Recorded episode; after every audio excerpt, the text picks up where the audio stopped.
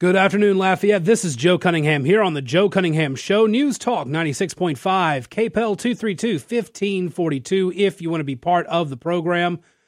And I want to start today with something a little bit heavy. Um, and so you're, you're going to have to forgive me, but I think this is the most important story of the day. More important than any of the raw politics going on, more important than any speculation about 2023 or 2024 this is the story that we have to start with. In September of, of 2001, multiple intelligence agencies in the United States were caught off guard when a handful of terrorists hijacked several planes crashed them into the World Trade Center, the Pentagon, and into a field in Pennsylvania.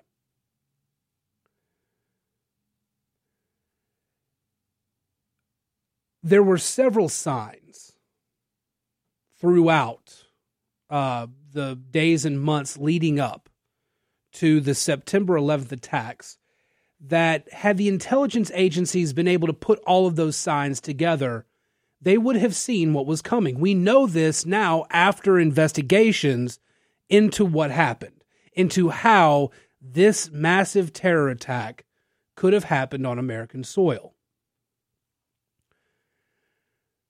The problem is that government agencies were more committed to turf wars and protecting their own departments than they were actually doing the jobs that they were supposed to do. Had the FBI, CIA, all these other departments understood what working together would mean, September 11th would have looked a lot different. We know that now. We know that in retrospect. And it's a lesson that the federal government and all those government bureaucracies should have learned. In the wake of that, we got the Department of Homeland Security, which then became the overseer to all of these government agencies, in an attempt to get them all to work together to have one single place for them to report to. It appears that the lesson has not been learned. The most important story of the day is a piece at the Washington Post. It is part of a long investigative series that they are doing. Today's piece is called Cause of Death. And it is a look at how the federal government has faltered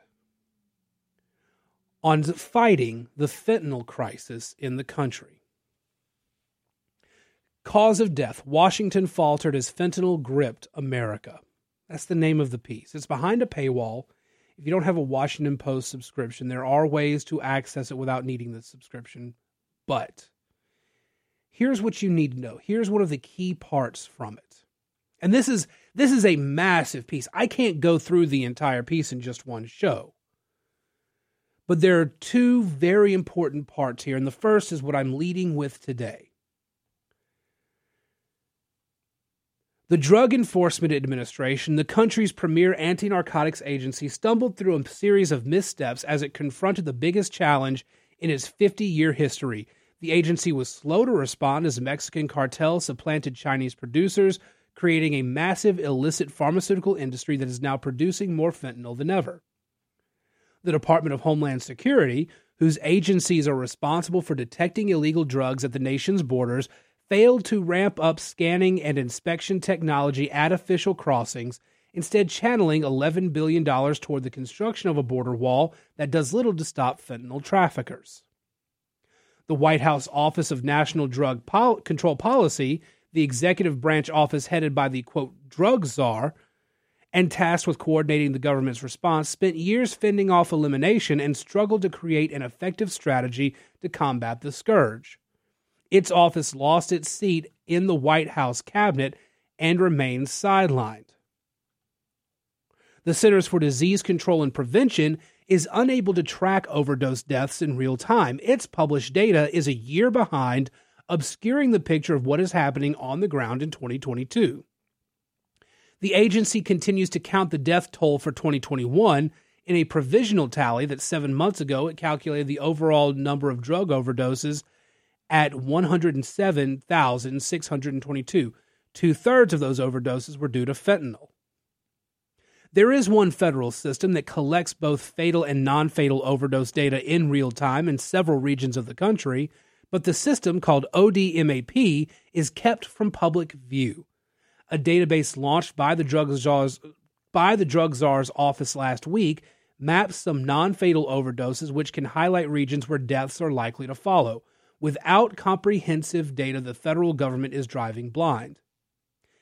In other words, the DEA the DHS, the Office of National Drug Control Policy, the CDC, all of these agencies are operating separately of each other. There is no coordinated strategy here. And the fight to combat the fentanyl epidemic is one that the United States is losing. Not only that, but this is a nonpartisan issue. This is not the failure of Joe Biden. This is not the failure of Donald Trump. This is a failure of the Bush administration, Obama administration, Trump administration, and Biden administration. It is without a doubt the fault of Barack Obama and Joe Biden, whose administrations did not take seriously the immigration problem at the border of the United States.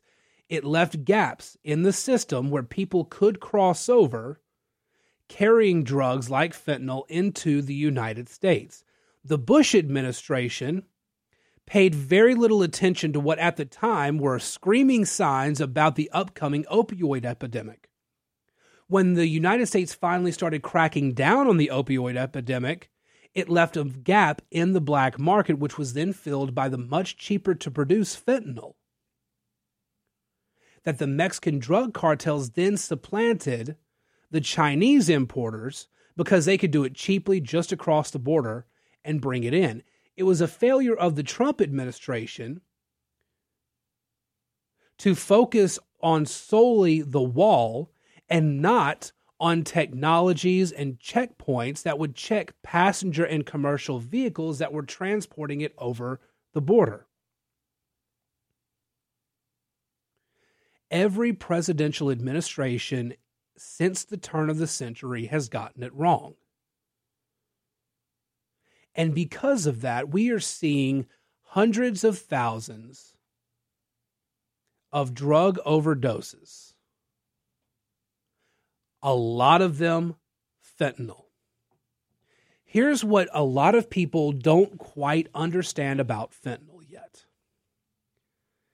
it is extremely cheap to produce. It's all synthetic.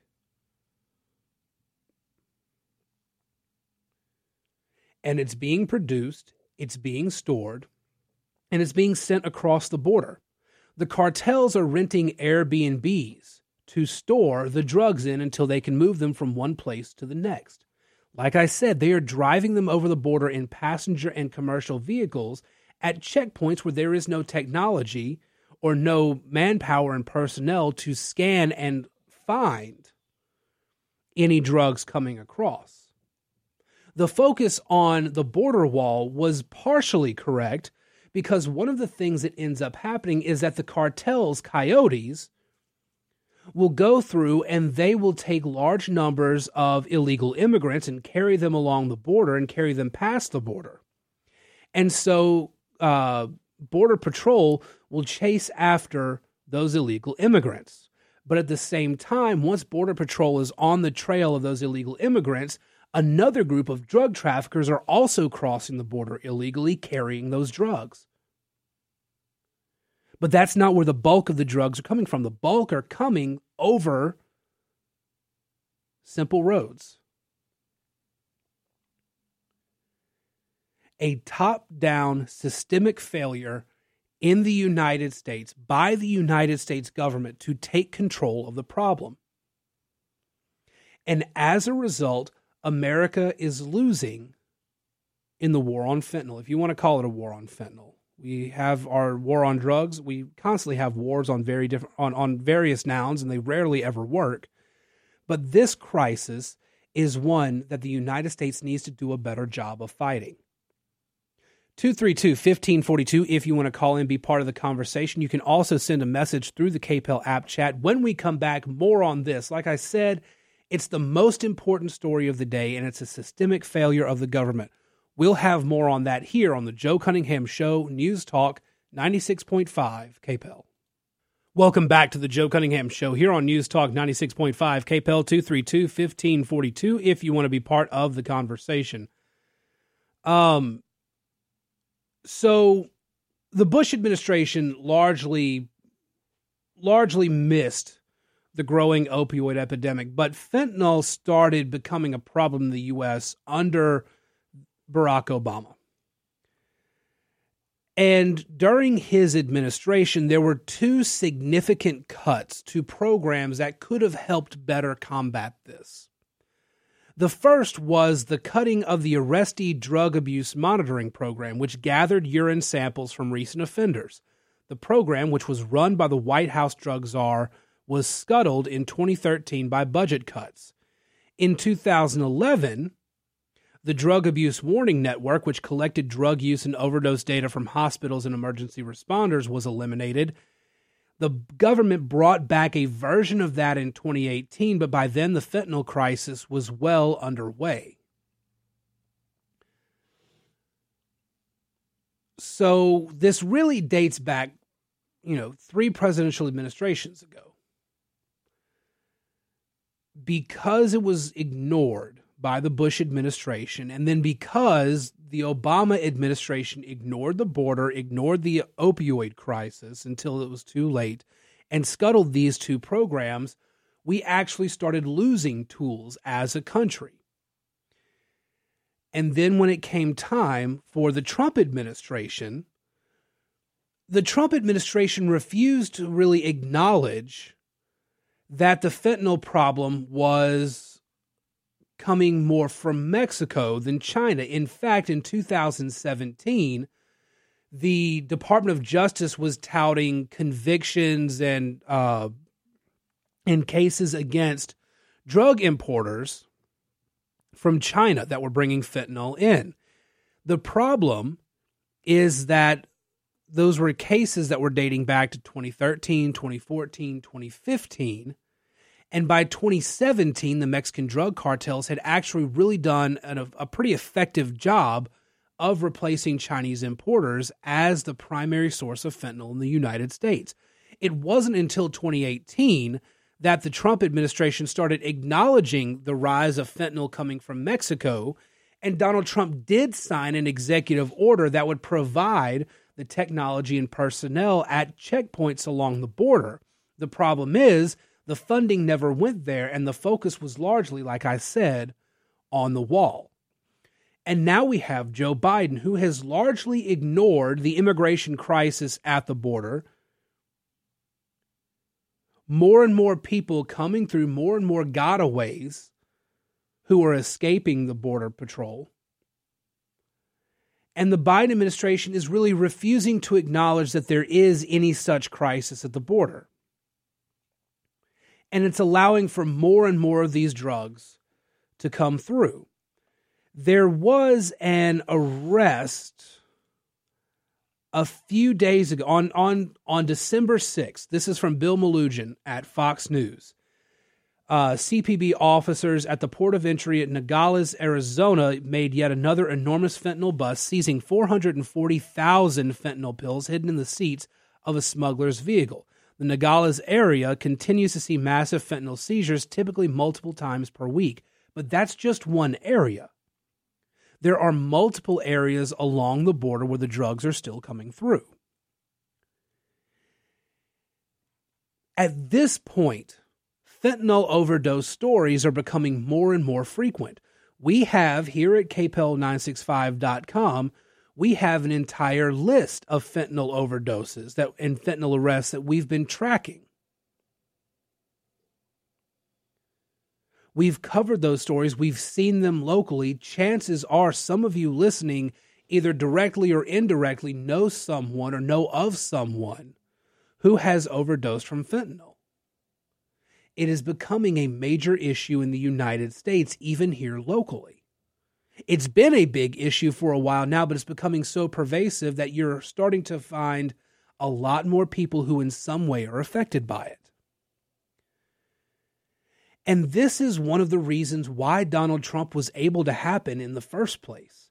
The very government agencies that are there supposed to protect us, supposed to stop these things, supposed to make these uh, make these the top priorities to protect the people of the United States, those agencies aren't doing anything. And so voters turn to outsiders, people outside of Washington, D.C., people outside of the federal government, and look for them to come in and change things.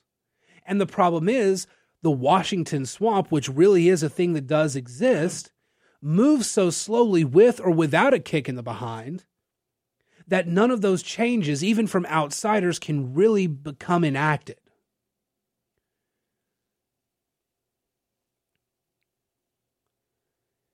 The United States federal government is in desperate need, once again, of reform. Federal agencies need to be able to talk to each other. They need to be able to work together on crises like the fentanyl epidemic in the United States because we are fast approaching the point where Narcan in schools is not just something you see every now and then. It's going to become a regular feature in schools, just like a fire extinguisher and a defibrillator. This is a major issue, and we need a government that will fight it. 232 1542. We're going to take our bottom of the hour news break. When we come back, again, your messages, your calls, and some speculation about 2024. There's a name being tossed around. I want to talk to you about that and more here on the Joe Cunningham Show, News Talk 96.5 KPEL. Welcome back to the Joe Cunningham Show here on News Talk 96.5 KPEL 232 1542. If you want to be part of the conversation, you can also send a message through the KPEL app chat or reach me on Twitter at Joe P. Cunningham, Facebook.com slash Joe Cunningham Show, and of course, check out the show notes at joecunninghamshow.substack.com. So there's a name getting tossed around in the 2024 race. Tim Scott, senator from South Carolina, first black senator from South Carolina. Uh, he is a brilliant senator. He's one of my favorites in Washington, D.C. Uh, and he he apparently has a lot of fans among his colleagues. Uh, this from from Politico. Joni Ernst is quote very excited about a potential Tim Scott presidential run. John Cornyn would quote advise him to go for it, and John Barrasso says quote it doesn't get any better than Tim Scott. Even Lindsey Graham says that Scott would bring something to the table one day and that he wants to wait and see what Tim does before he makes any endorsements. Scott is, quote, increasing in national prominence and within the party, said Senator Thom Tillis, a Republican of North Carolina. I want to see what the first quarter shapes up to be in terms of people. Anyone who is serious about it is probably going to make a decision by the end of April. Having somebody like Tim in the mix is positive for Republicans.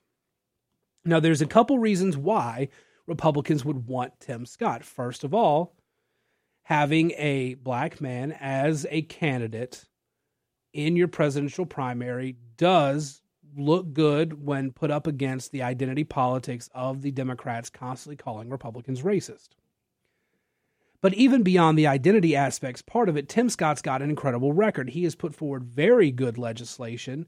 Not all of it has gotten through. In fact, uh, there was good police reform uh, legislation that he put forward in the wake of a lot of the uh, the George Floyd protests and things like that. Very good criminal justice reform he put forward, and the Democrats blocked it because they didn't want the Republican Party to have a win before the 2020 election. That is undeniably true. A lot of the things Democrats called for were in Scott's bill. Now, all of that said, I really don't want Tim Scott to run for president. And there's two reasons why. The first is that I think Tim Scott would be wasted in a presidential primary. I would rather see him stay in the Senate and work with Senate Republicans and perhaps get into some leadership role in the Republican caucus in the Senate. I think Scott has potential as a vice presidential candidate, but I don't want him to be dragged down into the mud in a presidential primary, especially one like we're going to see in 2024 with Donald Trump running and a bunch of other Republicans looking at the job. The other reason kind of relates to that. I think the Republican Party has moved to a point beyond nominating U.S. senators. In 2016, we had a bunch of senators who all ran, and they did not do great. Ted Cruz lasted the longest, but even he could not withstand fighting down in the pig pen with Donald Trump. The other Senate candidate, the other senators who were who ran as nominees in 2016 did not fare nearly as well as Trump as as Cruz did. I don't think the Republican base wants senators. And it's not that the senators who run are career politicians, but there are few things that look more stuffy and formal than a U.S. senator. If you get what I'm saying, you, you picture a U.S. senator, you you picture an older politician type, and there's just that connotation that comes with the term, with the title senator. I don't think the Republican Party, the Republican Party's voters in particular, are really looking for a senator to take that job. We've had those uh, candidates run, they didn't do so hot recently. The most success the Republican Party has had is with governors, with the exception of Donald Trump. But like I said in the last segment, when the federal government and the established systems of both parties continue to fail time after time, you look to the outside, and that's how Donald Trump becomes a thing. If Donald Trump is not destined to regain the throne of America, chances are you're looking at a governor to run for and win that nomination. That's why everyone's looking at Ron DeSantis. That's why there's all this talk about Larry Hogan and Chris Sununu and all these other governors from around the country. A lot of them mealy mouthed, you know, center right, kind of moderate governors. But for the most part, Ron DeSantis does dominate that conversation, and I think fairly so. Tim Scott would be a great candidate but Tim Scott is a senator, and I just do not think that's what voters are looking for right now. They are looking for somebody who has a track record as an executive of a state, who has a proven means of winning, fighting the battles voters care about, winning, getting people to his side, and of course, winning. That's what they're looking for. And you see that exemplified in Ron DeSantis. You have people saying they want Brian Kemp of Georgia to run. I don't think Kemp is, but you never know.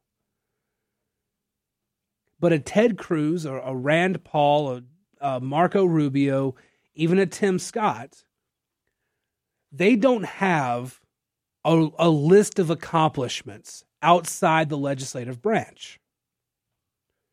They can talk a great conservative game, they can have ideas, but they do not have the experience of running a state. They do not have the experience within the executive branch to be able to do that. And so I don't think the American public, the Republic ba- the Republican base in particular, is going to find themselves all that excited over a U.S. senator. Now, I could be wrong on that. But given the way people talk, given the way people have behaved it sure seems like more than rhetoric is needed. And more than rhetoric is what's being called for by the voters. That's a problem that the Democrats have right now as well. The only governor who has experience surviving in tight electoral campaigns against Republicans is Gavin Newsom. And there's no way on God's green earth that the Democratic Party is going to be able to get to Gavin Newsom with as bloody a primaries he's going to have to go through. And he may get the nomination, but the American public is not going to vote for him to be president. They just are not. Most Americans outside of California really don't like California. They see California as, frankly, a nutty place. And why wouldn't they? But there's no other chief executive of a state that really has a, a record of accomplishments in their state that would make them seem like a good idea for the Democratic voters. And so some of them may try to run in 2024 if Biden decides not to. If they wait until 2028, God knows what's going to happen then. But within within the Democratic Party, within the Democratic potential candidate list, you also have who, Pete Buttigieg, who is the uh, director or the, the, the the transportation secretary for Joe Biden, who goes missing for months at a time and nobody really hears about. Oh, and by the way, he's going on all these trips to talk about environmentalism and how we need to save the environment. The problem is he's taken about 18 private jet trips to do so. You have Kamala Harris, who is the only person in the country who was able to be more unpopular than both Donald Trump and Joe Biden, and really has no record of accomplishment as a senator or as vice president of the United States.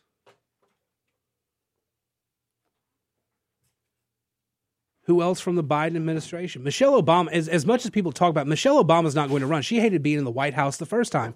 She's not going to run to actually be a leader, the leader of the country. She does not want it.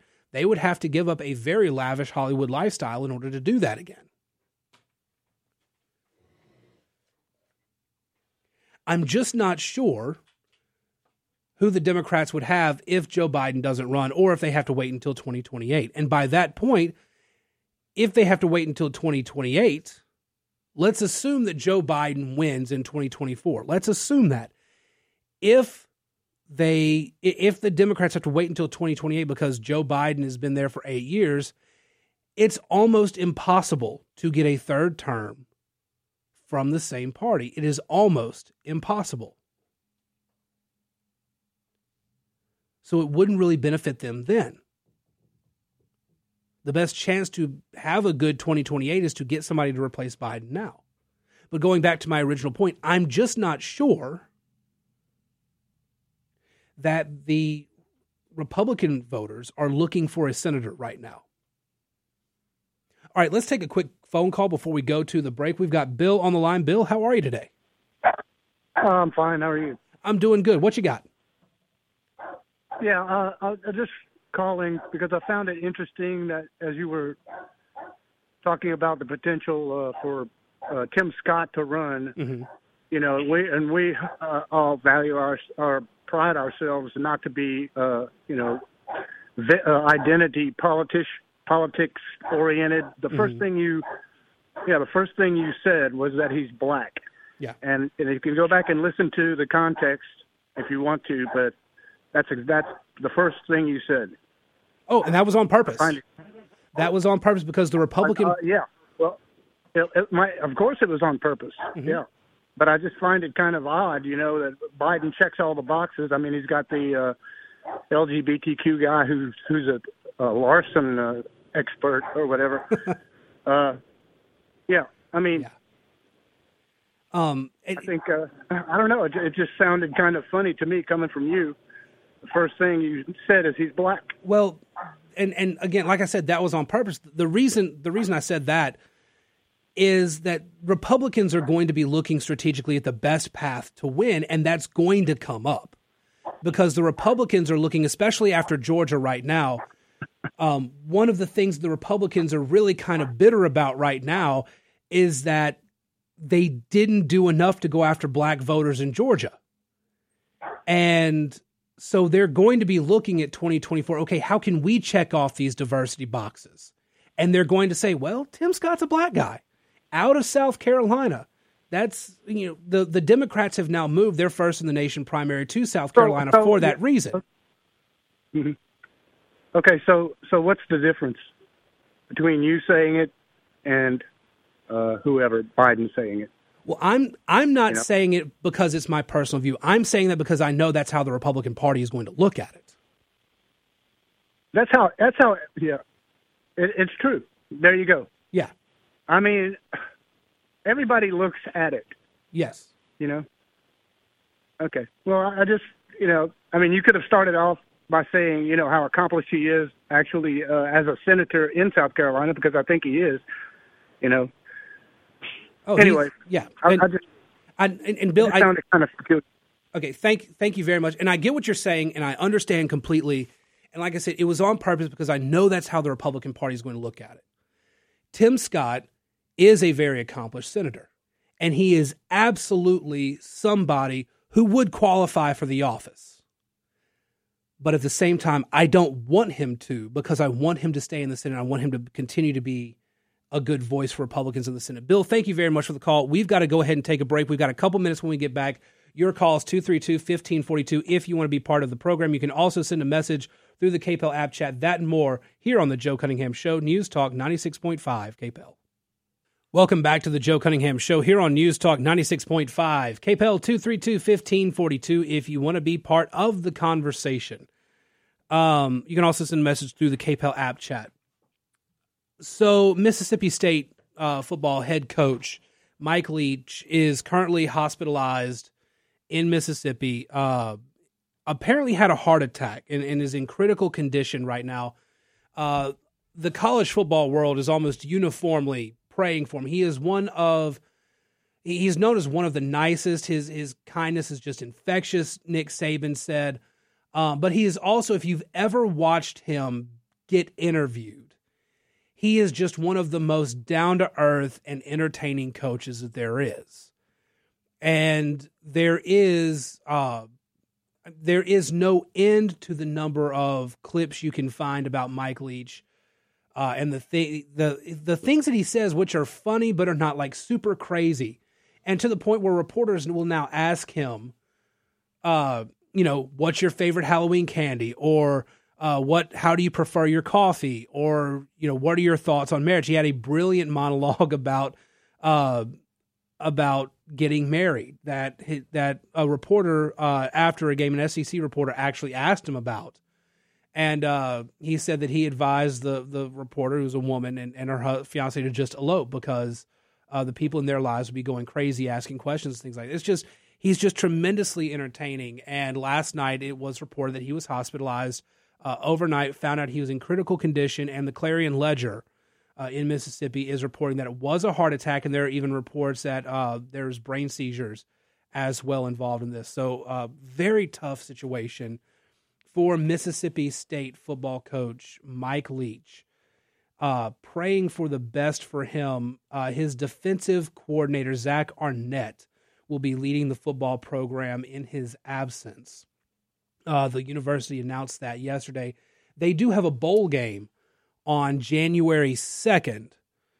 Uh, they will be taking on Illinois, and that will be uh, that will be an entertaining game. It will be hopefully a game where that Leach will be able to at least watch. But uh, again, all best wishes, wishes to Coach Leach as he recovers. Uh, in critical, he's in critical condition currently. Uh, before we get out of here for today, uh, real quick, just one more story I wanted to mention. There is a growing movement now on ending gender affirming care, transgenderism in kids. I want to talk about this a little bit more tomorrow, uh, but there's a link on today's show notes uh, from a place called the Free Press. The headline is the beginning of the end of gender affirming care. I want to talk about that, but I want you guys to be thinking about that because we are in this stage of, uh, dare I say it, transition where this one social movement is now giving way to a counter movement that we're seeing more and more aggressively from parents, from the medical community, and elsewhere. All right, that's it for me today. 23 hours until I return. You guys have a great day. Follow me on Twitter at Joe P. Cunningham, Facebook.com slash Joe Cunningham Show. The show notes are referenced at joecunninghamshow.substack.com. Talk to you guys again real soon. Shannon is offsides next here on News Talk 96.5 KPEL.